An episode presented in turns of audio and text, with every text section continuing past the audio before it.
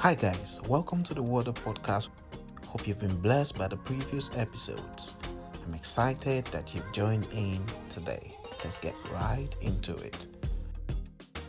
Proverbs chapter 1 and verse 7. The fear of the Lord is the beginning of knowledge, but fools despise wisdom and instruction. I'll take it from the NLT. Fear of the Lord is the foundation of true knowledge, but fools despise wisdom and discipline. The first six verses of Proverbs leading to this were introductory to the book of Proverbs, telling us what we could possibly gain from this book of wisdom written by one of the wisest human beings that ever lived. It repeatedly said the essence of the book is to teach people to live disciplined and successful lives, to help them do what is right, just, and fair. Verse 7, which is our verse for today, was actually the first proverb, and I'll read again. Fear of the Lord is the foundation of true knowledge but fools despise wisdom and discipline. What does it mean to fear the Lord? By fear, it doesn't mean a fear of punishment, of hell, of wrath and damnation, but reverence out of love.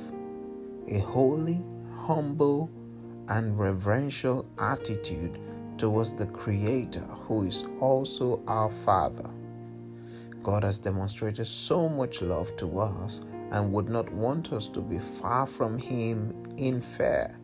He wants us to draw nigh to Him so He would reveal Himself to us. Wise King Solomon tells us that when we come to God meekly, He reveals Himself to us, and that's the beginning of knowledge. Note this until we fear God, we're not ready to know Him, and until we know Him, we know nothing. Knowledge of God is the beginning of true knowledge.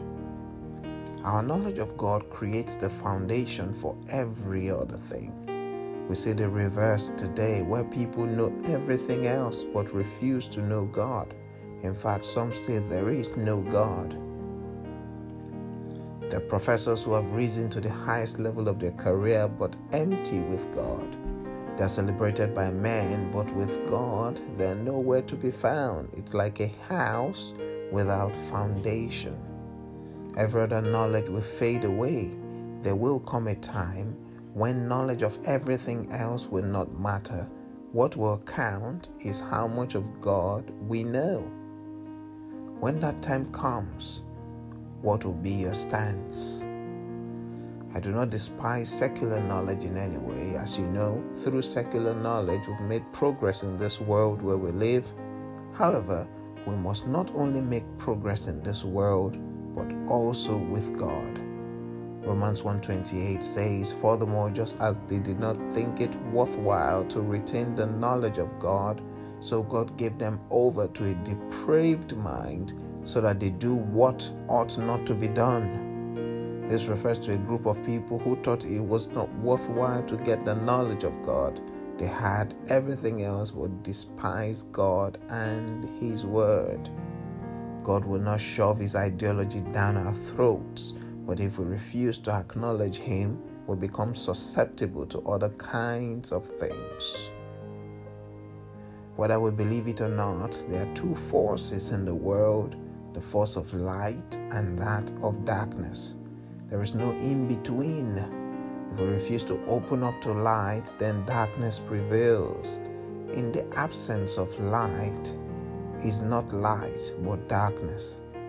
The psalmist says, The word of God is a lamp unto our feet and a light unto our path.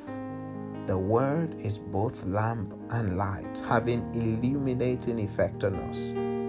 The fear of God opens us up to the knowledge of God, which is lamp and light. This is the foundation upon which a solid life is built. How do we express the fear of God?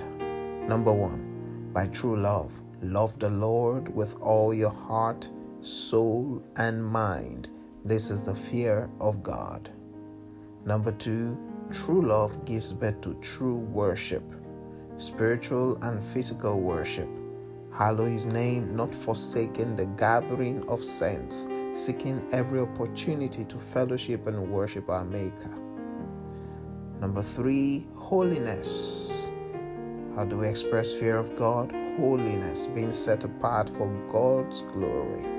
Holiness is a core attribute of God, and if we fear Him, we won't indulge in certain acts that will distort holiness.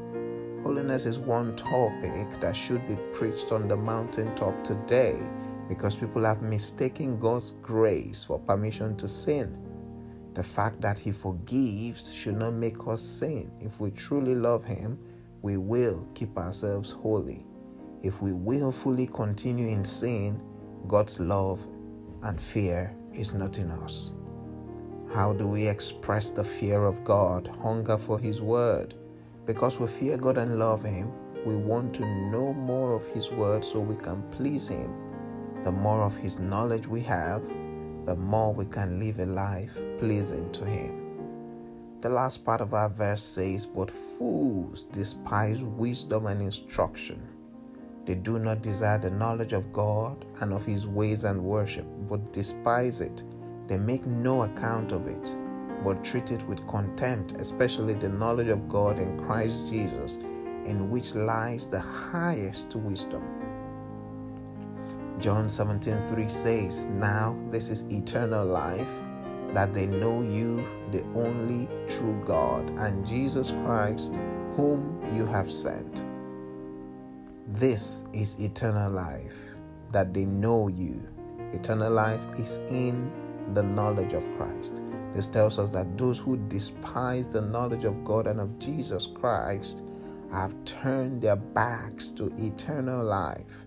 This is what the devil wants. He doesn't want any of us to lay hold of eternal life. So he makes people see the gospel of Christ as irrelevant to them.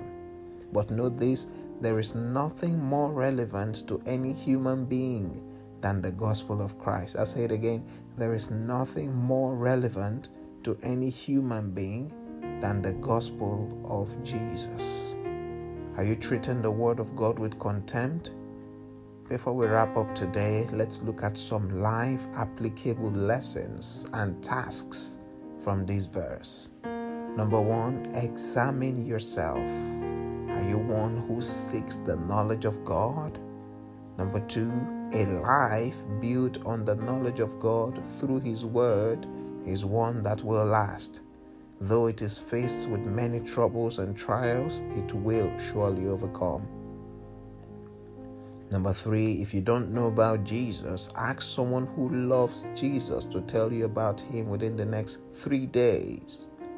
And number four, a life that gives preference to God's word is one that will be full of light with clarity everywhere you go.